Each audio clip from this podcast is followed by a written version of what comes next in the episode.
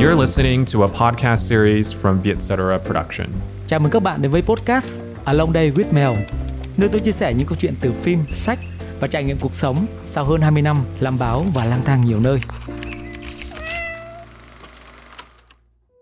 Tiếp tục chủ đề với những bộ phim lãng mạn của tuần trước, tuần này tôi muốn nói tới những bộ phim lãng mạn để lại cái kết buồn và đôi khi khiến chúng ta dai dứt nhiều ngày liền sau đó vì những câu chuyện tình buồn đó lắm lúc dòng người trên câu chuyện của chúng ta, hoặc với một ai đó mà ta quen biết, đã bao lâu rồi, các bạn chưa xem một bộ phim tình, hay nói đúng nghĩa hơn là phim tình buồn. Tôi gọi dòng phim romantic drama film là phim tình buồn để phân biệt với phim tình hài, romantic comedy, hay còn gọi là rom-com. Phim tình buồn kinh điển có thể nhắc trên đầu môi, như cách những người yêu đơn ảnh từng say mê cuốn theo chiều gió, Casablanca, tiếng chim hót trong bụi mận gai thời xa xưa đến bệnh nhân người Anh Titanic, những cây cầu gần Madison, đoạn kết cuộc tình, tâm trạng khi yêu, xuân quang dạ tiết trong những năm 90 hay gần đây hơn, dễ nhớ hơn là Brockback Mountain A Tournament Revolutionary Road The Reader, và đặc biệt là hai bộ phim mà tôi bàn đến hôm nay là Blue Valentine và Marriage Story.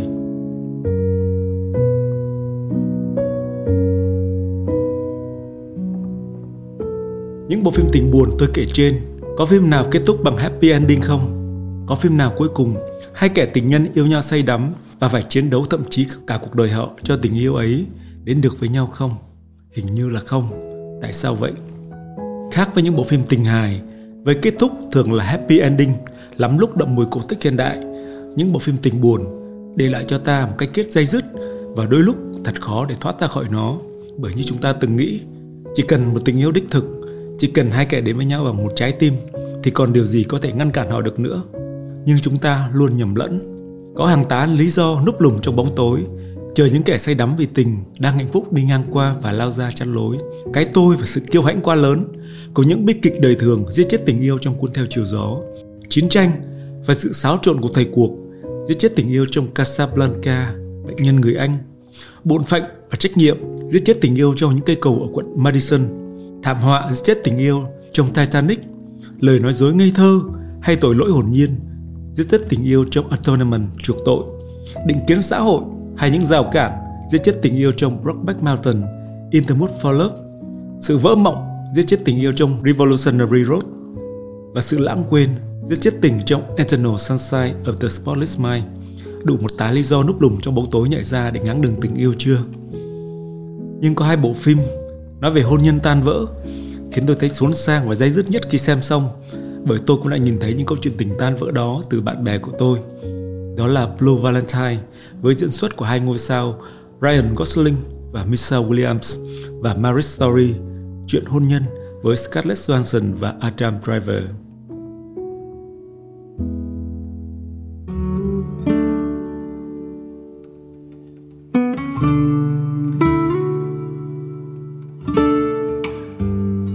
Direct Chris France là một đạo diễn nhạy cảm và tinh tế khi kể những câu chuyện tình yêu tan vỡ bằng điện ảnh. Anh là một nhà làm phim lãng mạn, luôn xoáy ống kính của mình vào sâu nội tâm bên trong của nhân vật để đào sới nó và sự riêng tư thân mật của hai kẻ yêu nhau trong điệu cười trong ánh mắt.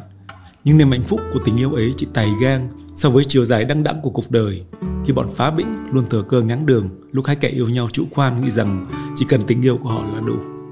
Blue Valentine là bộ phim xuất sắc nhất và vượt trội nhất của Direct trong những bộ phim anh từng làm với tư cách là một biên kịch và một đạo diễn. Ở tuổi 34 khi làm bộ phim này, Direct có độ chính của một gã đàn ông trưởng thành, không còn tin vào sự lãng mạn của tình yêu. Hay nói cách khác, anh ta tin vào sự lãng mạn của tình yêu, nhưng không tin vào sự vĩnh cửu của nó. Và cái cách anh ta cấu trúc bộ phim này khiến người xem chúng ta đôi lúc bị bóp nghẹt cảm xúc. Sự đan chéo của hai cột mốc thời gian xoắn bệ như một sợi dây thừng mà sự lãng mạn cuồng nhiệt của tình yêu 6 năm trước và thực tế khô khốc nghiệt ngã của bổn phận của trách nhiệm hiện tại của hai kẻ yêu nhau nay đã là vợ chồng, không ngừng đối mặt mỗi ngày, không ngừng va đập vào nhau khứa vào nhau, cấu trúc giàn dựng xoắn bện đó, xuyên suốt bộ phim, khiến chúng ta, những kẻ dự cuộc, dần dần cảm nhận được vết dạn trên chiếc bình gốm được tạo tác bởi tình yêu, cho đến khi nó trở thành một đường nứt lớn, chờ ngày vỡ tan tành Ryan Gosling với Dean và Michelle Williams với Cindy là hai kẻ sinh ra để dành cho nhau và dành cho Blue Valentine. Xem bộ phim này Diễn viên cũng là nhân vật và nhân vật cũng là diễn viên. Họ hòa quyện vào nhau đến mức ta không buồn nhận ra đang xem một bộ phim mà ta đang xem một vở kịch đời được điện ảnh hóa. Tin là một gã thanh niên không có mục đích gì ở cuộc đời này. Anh ta chỉ học hết cấp 3, làm nghề bốc vác cho một công ty dịch vụ vận chuyển. Bù lại, đinh đẹp trai, nụ cười sáng bừng khuôn mặt. Còn ai hợp hơn Ryan Gosling nữa. Đinh cũng có nhiều tài lẻ như đàn hát, nhảy múa của một trái tim nhạy cảm và rất nồng nhiệt khi yêu. Còn Cindy là một cô gái bình thường như những cô gái khác, một mẫu người đeo thưa ớt điển hình. Có chút mơ mộng nhưng luôn biết dừng lại trước cột mốc thực tế. Cô học ngành y, ở với bố và thi thoảng vào bệnh viện dưỡng lão để thăm bà. Trong một lần như vậy, Cindy gặp Dean. Lúc này anh đang vận chuyển đồ cho bệnh viện. Họ tán tỉnh nhau, chính xác là Dean tán tỉnh Cindy. Theo một cách vừa có chút láo cá mà rất chân thành, lãng mạn khiến cô sao động. Cindy đã từng một lần đau vì tình, không lâu trước khi gặp Đinh. Nên khi Đinh hỏi cưới cô, Cindy thú nhận rằng cô đang mang bầu và không chắc đó là cái bầu của ai. Nhưng Đinh bảo rằng anh không quá quan tâm đến cái bào thai của ai, chỉ cần tình yêu của họ là đủ.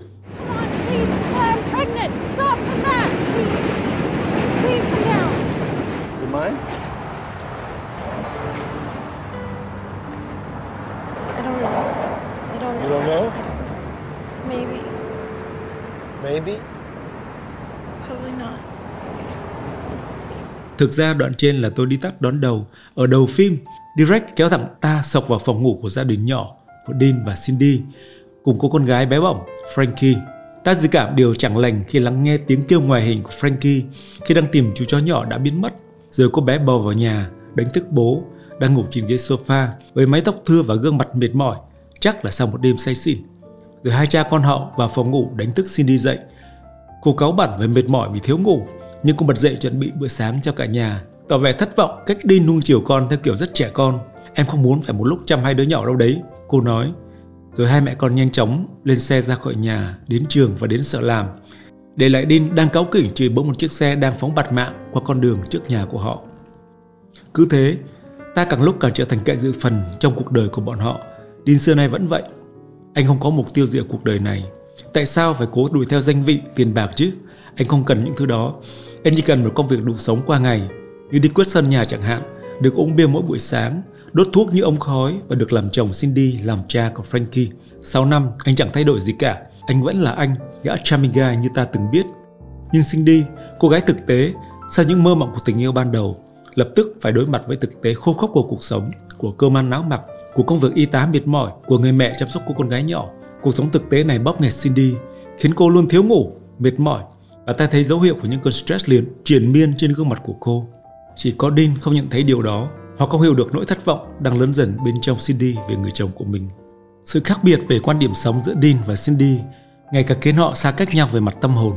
Dù Dean luôn tìm cách để kết nối với vợ và yêu thương con gái hết mực, cho dù không chắc đó là con của anh. Những cuộc tranh luận của họ có nguy cơ biến thành cãi vã vì không ai hiểu ai cả. Cindy nói, sao anh không tìm một công việc tử tế? Anh có khả năng mà, thậm chí là có tài năng. Tại sao anh không tìm một công việc ổn định? Đi trả lời rằng, tại sao anh lại phải tìm một công việc ổn định? Đó không phải là mục tiêu sống của cuộc đời anh. Anh không muốn làm chồng của ai khác ngoài em và làm cha ai khác ngoài Frankie. Anh muốn cuộc sống của chính anh. Những cuộc trò chuyện căng thẳng giữa họ, những va chạm và đổ vỡ dần dần xuất hiện khiến họ xa cách nhau. Hay nói chính xác hơn, khiến Cindy rời xa Dean. Họ lạc mất nhau trong bổn phận và trách nhiệm của đời thường và lạc mất nhau vĩnh viễn khi Dean với bản tính nhạy cảm, thiếu kiểm soát đã gây ra một vụ náo loạn tay trời ở bệnh viện nơi Cindy đang làm việc, khiến giọt nước cuối cùng của cô tràn ly. 10 phút cuối của bộ phim này với tôi là một trong những phân đoạn xuất sắc nhất của Blue Valentine và thậm chí là một trong những cái kết đau lòng nhất của những bộ phim tình buồn mà tôi từng xem. Dean cố cứu vãn cuộc hôn nhân bên bờ vực, nhưng trái tim của Cindy đã nguội lạnh. Cuộc tình của họ chấm dứt tại đó. We're not good together. We're not good anymore. The way that we treat each other. I can't stop. You can't stop. I can't stop. I don't know what else to do. I can't stop. I can't stop. no. Dean mở cửa bước ra ngoài. Và anh biết rằng mọi níu kéo của anh giờ đây đã trở nên hoàn toàn vô nghĩa. Frankie nhảy người xuống để chạy theo anh. Con bé khóc ngặt lên kêu anh quay trở lại. Phía sau là tiếng gọi con của Cindy. Dean quay lại bày ra một trò chơi cùng chạy về phía Cindy xem ai chạy nhanh hơn. Con bé rơi vào bẫy của anh, chạy trước và nhào vào vòng tay của người mẹ. Cô bế nó quay vào nhà. Còn Dean cố che giấu cảm xúc, quay lưng đi về phía ngược lại. Hai kẻ đi ngược chiều nhau trong một khuôn hình ao nét và mờ ảo thiếu sáng. đó là hình ảnh cuối cùng chúng ta xem được ở bộ phim này. Chúng ta, những kẻ được mời tham dự chứng kiến phiên tòa kết tội tình yêu mà không biết nên đứng về phía kẻ nào. Sự tan vỡ nào cũng có lý do chính đáng cả. Và điều cuối cùng ta nhớ chính là tình yêu của bọn họ. Như cách đạo diễn cố tình sắp xếp những cảnh dạn vỡ của hiện tại xen kẽ với những cảnh hạnh phúc của quá khứ, những cảnh out of love của thực tại đối lập với những cảnh full of love của 6 năm về trước. Và một cảnh đáng nhớ nhất, đáng yêu nhất, chemistry nhất giữa Ryan Gosling và Michelle Williams trong bộ phim này là cảnh bọn họ đang hòa vào nhau trong một ca khúc về tình yêu, tin, gãy cây đàn ukulele và cất tiếng hát. Dạ thanh rộng nhái vui nhộn của bạn You Always Hurt The One You Love cùng với điều nhảy tap dance ngượng nghịu nhưng tràn ngập hạnh phúc và tiếng cười trên gương mặt của Cindy. Phân cảnh đó được lặp lại một lần nữa, nhưng lần này chỉ có âm thanh, tiếng ngoài hình lặp lại như cảnh mở đầu. Màn hình chạy generic đen kịch chỉ còn là giọng hát và tiếng cười của cả hai, voice over và để lại một câu hỏi lớn, ta luôn làm tổn thương người ta yêu nhất, có phải không? You always hurt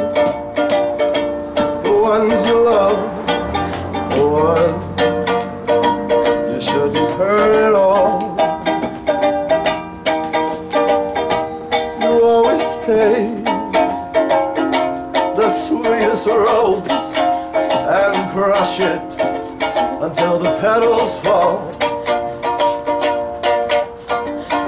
You always bring the kindest hearts, and with a hasty word you can. You're actually good. Call.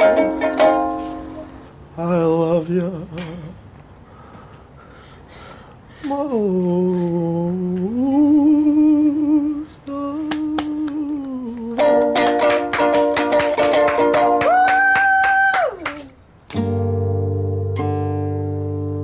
Marriage Story, chuyện hôn nhân của Noah Baumbach cũng xứng đáng là một bi kịch điển hình của hôn nhân thời hiện đại với đầy đủ những hỉ nộ ái ố và tổn thương không thể chữa lành của một cuộc hôn nhân bên bờ vực thẳm. Có lẽ đạo diễn Noah Baumbach đặt tên cho bộ phim này là Marriage Story, chuyện hôn nhân thay vì thêm mạo từ A hoặc T chữ đằng trước vì đó có lẽ là một câu chuyện phổ quát về hôn nhân. Dù rất riêng tư, một câu chuyện mà bất cứ ai, đặc biệt là những người đã và đang trải qua hôn nhân hay một mối quan hệ đều có thể tự soi chiếu mình vào đó. Có hàng triệu cuộc ly hôn trên thế giới này, người ta dắt nhau ra tòa mỗi ngày và luật sư ly hôn trở thành nghề hái ra tiền. Điều này được anh đạo diễn thể hiện rất thâm thúy trong bộ phim Marriage Story. Nó đã trở thành một chủ đề phổ quát đến độ không còn gì lạ lẫm. Nó đã trở thành một chủ đề phổ quát đến độ không còn gì lạ lẫm để mà quan tâm nữa.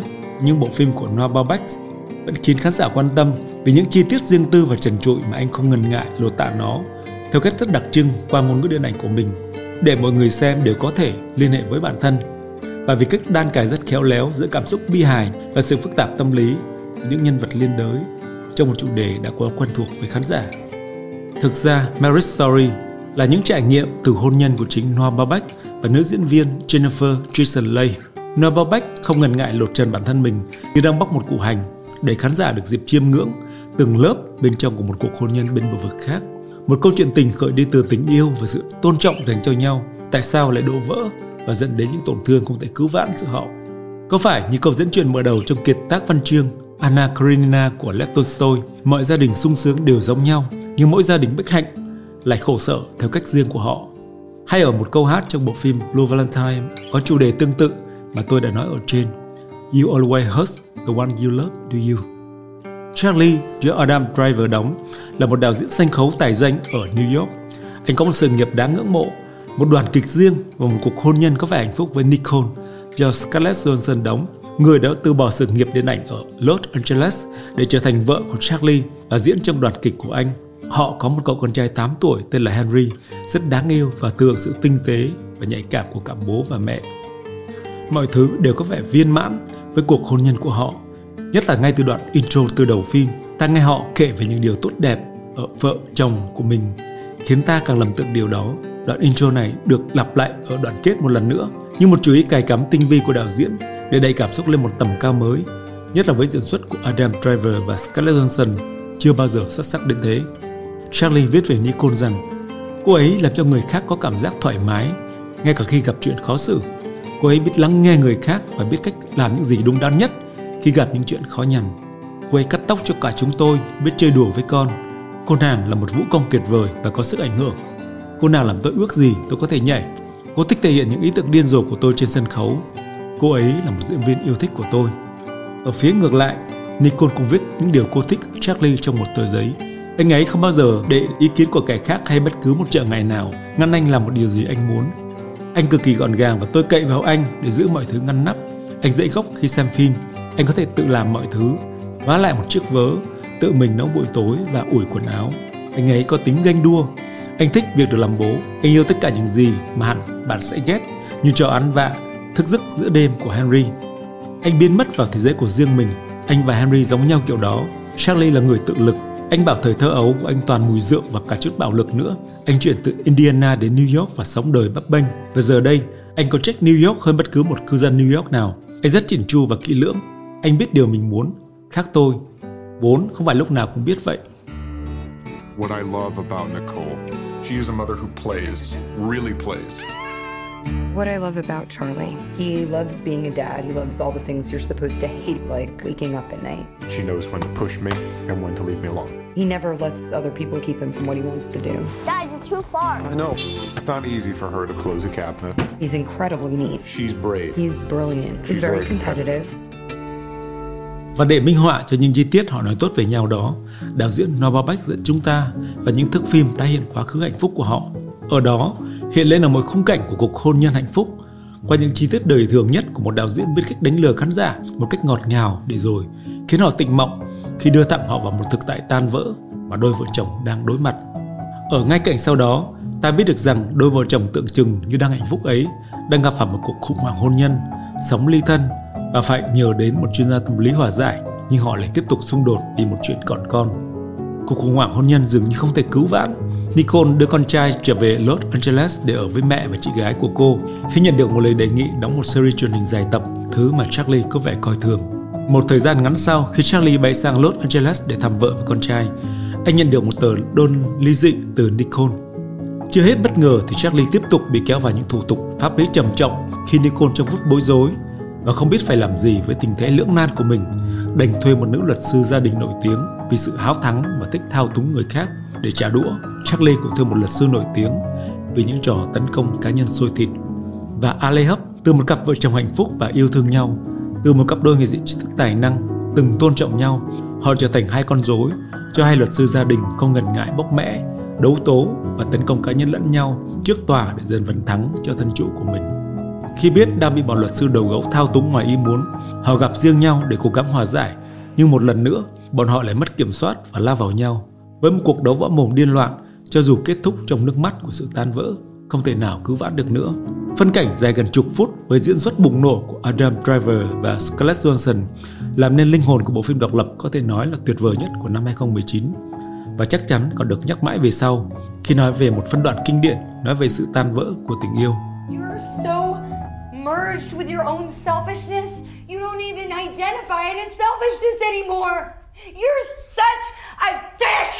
Every day I wake up and I hope you're dead. Dead like if I can guarantee Henry would be okay. I'd hope you get an illness and then get hit by a car and die.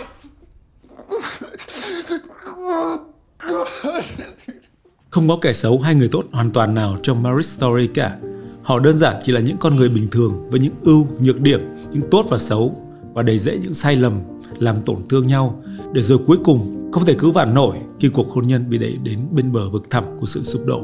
Còn chúng ta, một lần nữa những kẻ được mời tham dự chứng kiến trong phiên tòa kết tội tình yêu mà không biết về phía kẻ nào bởi bọn họ ai cũng có lý do của mình cả và sự tan vỡ nào cũng có lý do chính đáng cả khi họ đã không cùng đứng về một phía. You always hurt the one you love to you có phải như câu hát trong Blue Valentine, chính chúng ta không ngừng làm tổn thương người mà chúng ta yêu thương nhất. Tôi phải lòng và yêu anh chỉ hai giây sau khi gặp anh, và chưa bao giờ tôi ngừng yêu anh. Dẫu cho giờ điều đó chẳng còn ý nghĩa gì nữa. Đoàn mở đầu phim được tiếp diễn trong một phân cảnh ở cuối phim, với diễn xuất thực sự bùng nổ về mặt cảm xúc của Adam Driver, khiến ta một lần nữa và cay đắng thừa nhận rằng có những câu chuyện tình tuyệt đẹp nhưng kết thúc trong những cuộc hôn nhân xấu xí. Xin chào và hẹn gặp lại các bạn trong những chủ đề lần sau. I fell in love with him two seconds after I saw him.